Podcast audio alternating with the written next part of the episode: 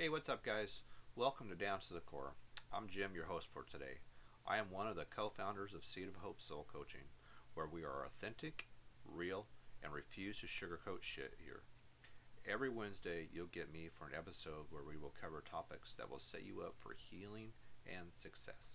Then join Julie and I on Friday, where we will come together and wrap up the week. So let's get started. Hey, my soul family, how are we all doing this beautiful Wednesday? I am so happy that you're here with me today. I am sitting here. I uh, just finished listening to, to Julie's podcast and was trying to figure out how to, uh, how to, what else I could, what other kind of insights I could give you guys on relationships. And I know that, you know, we all, we all have struggled with relationships at one time or another. And, you know, it's, um, It's hard. It's hard to be in relationships with people. We are relational people. We're created to be relational people. And I, and I think that when we're, everything's going good, right? It's fun and joyful and stuff. And when uh, ego and pride and, you know, other stuff get in the way, then, you know, they go sideways and they're not very much fun anymore. And, you know, how, how do we, how do we deal with that? You know, so years ago when I, when I got out of the Air Force, I came home and my brother and I are super, super, super close. He's eight years older than I am. But when I was a kid, we did everything together. I mean, I was a little puppy dog, you know, following him around everywhere. And, but he wasn't like the normal big brother. He took me everywhere he went, you know, and we were, we were best friends. When I got out of the Air Force, I came home and I, I brought this new wife with me. And uh, my brother thought that I think we were just going to pick up right where we were, right where we had left off. But, you know, I couldn't just leave this new gal at home and go and party and do all the things that, you know, we had done. And we did a little bit of that, but but not so much. And and uh, long story short, we ended up having this big fight. And and we went a whole year without talking. I mean, literally a year. And this was someone I had talked to when I was in the Air Force. I called every Sunday, and we had talked for like an hour. And all of a sudden, you know, I just lost my best friend. And, you know, finally, it's been just a little over a year, and I just woke up one day, and I missed him so much. And I remember just calling John and saying, dude, I don't even remember what the hell we were fighting about, but you're my big brother, I love you, and this is bullshit, you know. I'm going to come down, and let's go have a beer and, you know, have some fun. And we did that, and we and we repaired the relationship. But, you know, so, you know, sometimes, you know, you just got to put aside your differences, you know, if you can, and, and just have that, have, have that hard conversation, you know. And other times, you know, it, there's like no, every situation's different, right? You know, there's, there was a time, I mean, obviously, I guess we both needed space. So we gave each other space, you know, to, to figure out our own stuff.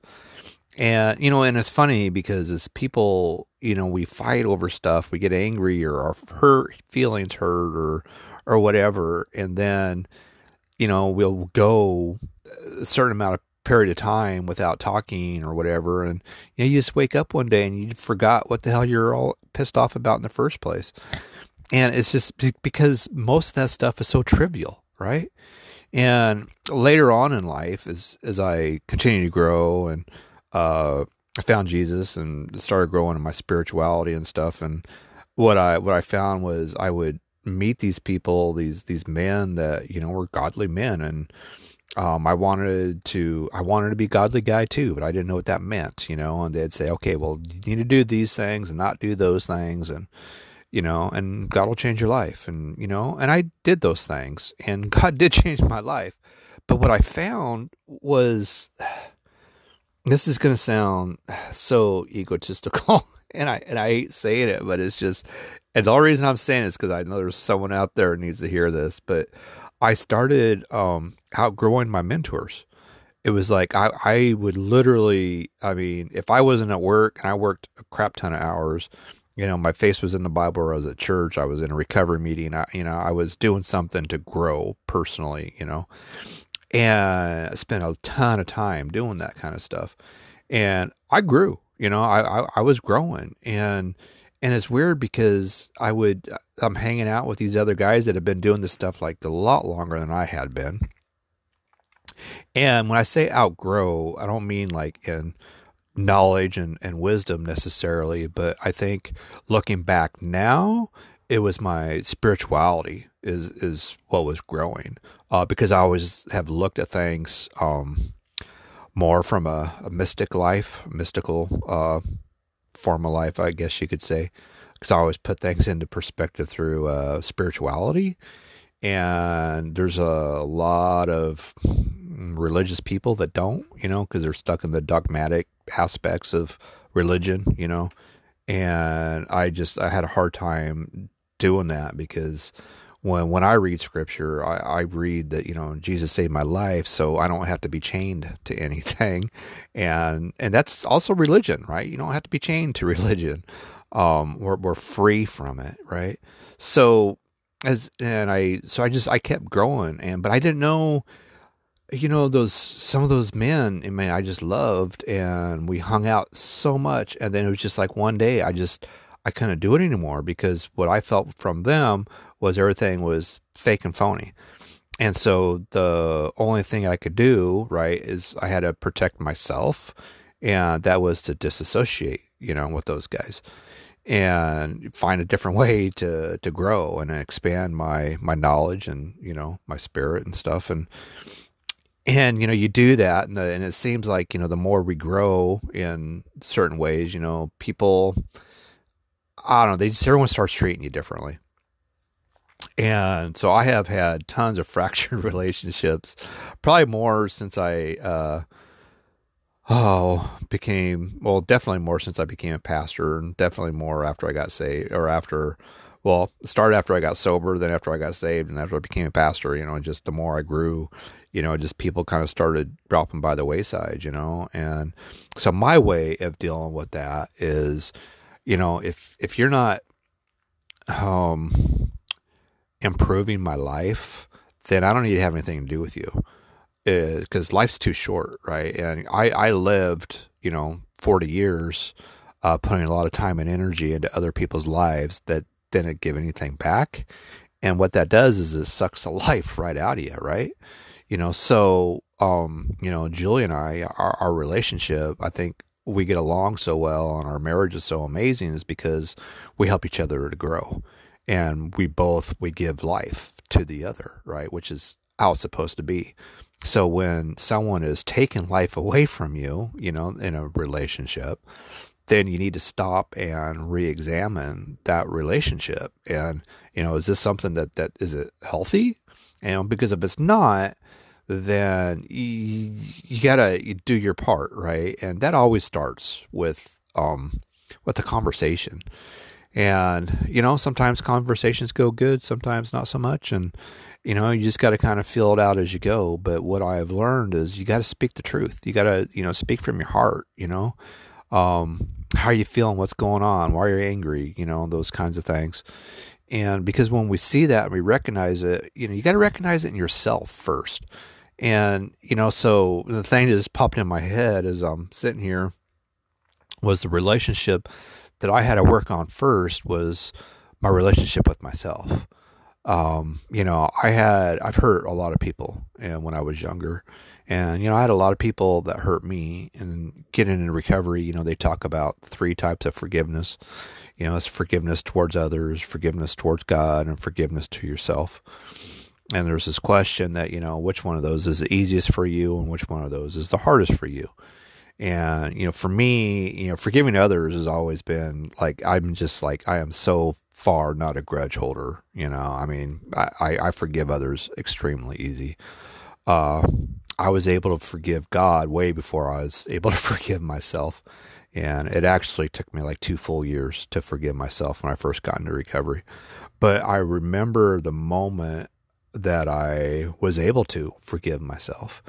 And it was so freeing, because I knew that until I forgave myself, I was not going to be good for anybody else.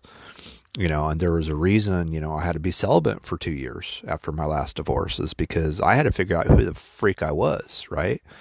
And, you know, and when we stop, and so when I stopped and I kind of look back you know, at, at my broken relationships, there's one common denominator, and his name was Jim. Right? And so, and, and it hurts, you know, it, it hurts like freaking hell, because you look back and you think, and I'm not saying that everything that happened was my fault. You know, there was tons of it that was not my fault, but there was tons of it that was my fault as well. And so when I, you know, so it was, you know, taking responsibility for the things that I had done. And then, you know, what did we talk about? We talked about making amends. You know, so the first person I had to make amends to was myself. You know, I had to forgive myself, make amends to myself. And then I had to go and do that to other people. And, you know, man, if there was somebody out there you need to offer forgiveness to or make an amends to, I want to encourage you right now, don't, do not put it off any longer, because those are the two things I think that keep us stuck uh, in the chains, probably more than anything else, is unforgiveness. Um, you know, and it's just, uh, it's stupid, you know, to, to sit in it, you know, because why? Because, because I was right and you were wrong, you know, or you hurt my feelings. Well, who gives a shit, you know? I mean, seriously. And I, and I know some of you are hearing this right now, but, but you don't understand, believe me. I do understand. Believe me, I have had horrific things happen to me. And, um, you know, and I found a way to forgive, you know, and for me, you know, I couldn't do it on my own power. You know, I had asked Jesus to help me, you know, learn to forgive. And, and God taught me how to do that, you know, but it all started with forgiving myself first. And so, you know, I think that, um, when we are walking this, you know, these broken relationships out with other people, I think for me, my my encouragement for everyone that's hearing this is to maybe sit down and ask yourself, you know, ha- have you forgiven yourself yet? Have you truly? You know, um, because I, I, I think that's the first step. I, I really do. I believe it's the first step. And, you know, it's, uh, and it's hard, you know, it's hard, you know, you, and you can't do it on your own. You know, you got to have help.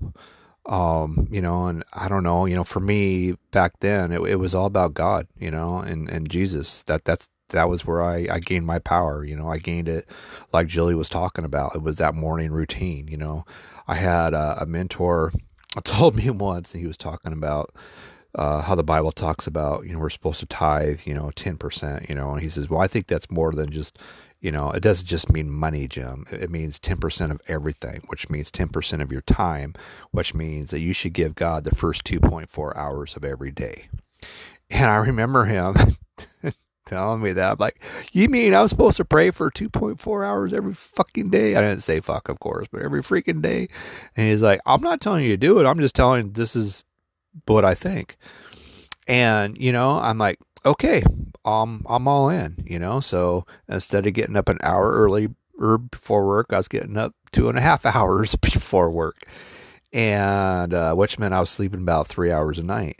And, but I did it, you know, and I got to tell you, I am here today because of that, because I gave a crap ton of God or a crap ton of time to God. And I would, I would read for about an hour, and then I'd spend about an hour, or I'd pray. First, I'd worship. I'd worship for about a half an hour. And, uh, cause that's how God speaks to me. And, um, then I would, I'd read scripture, and then I'd pray. And, you know, God just, he changed my life, a hundred percent changed my life. But also you got to be careful when you're, you get into doing stuff. Um, I've been doing that for maybe about a year and a half, two years. And one morning I'm up and I'm, I'm trying hard, you know, I'm just kind of like going through the motions. I'm worshiping, but I'm not really, I'm there. I'm reading, but not really. I'm just present, you know, and I'm praying, but I'm just kind of rambling on, you know, and I heard God, you know, just like he was sitting on the other backside of my couch, and he said, what are you doing? Well, what do you mean? I'm praying. I'm spending time with you. And he said, no, you're not. And I'm telling you guys, this is exactly what he said. He said, I would rather have you fully engaged for two point four seconds than doing what you're doing for two point four hours. And it hurt. I mean, I literally fell on my face and bawled for a very long time. And, but he was right. he was one hundred percent right. I wasn't, I wasn't into it, right? So what I learned is the two point four hours, you know, the, the ten percent, whatever the freak you want to call it, the, the amount of time isn't what is important. It is the condition of your heart is what is important. Um, because when we're all in, then God, source, whatever you want to call it, is there. I mean, he's there regardless, right? But he wants us to be fully present, you know? So I want to encourage you as you're, I mean, if you're, if you're still listening to us, then I'm, I'm guessing that you're, you're, you're wanting to grow in one way or another, right? And so if you're truly wanting to grow, that means you got to start doing some things differently than what you've done in the past, right?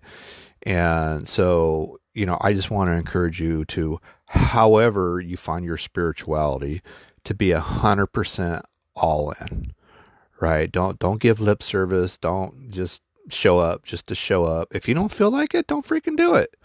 Um, you know, I know for myself, I can put on worship music. If I'll sit there, long, you know, I know there's certain songs that I can play that just get me to that spot with God just within seconds, right? And there's other songs I can listen to all freaking day long, and it's just like a, the ganging, the gonging, bomb, whatever, the gong going off, right? So, um, so find something that helps you connect and be fully engaged. Uh, Julie mentioned journaling. Journaling is totally freaking awesome. I don't do it so much anymore, probably like I should. Uh, but when I was getting clean and sober, and when I and when I help others, you know, I've got a model that was given to me, gosh, I don't know, sixteen years ago, I think. And uh, it's called J P Flag. So what I always had my sponsees do was on a piece of paper, uh, going vertically, start, they'd write J, P, F L A G S, and then so the J is joy, the P is pain,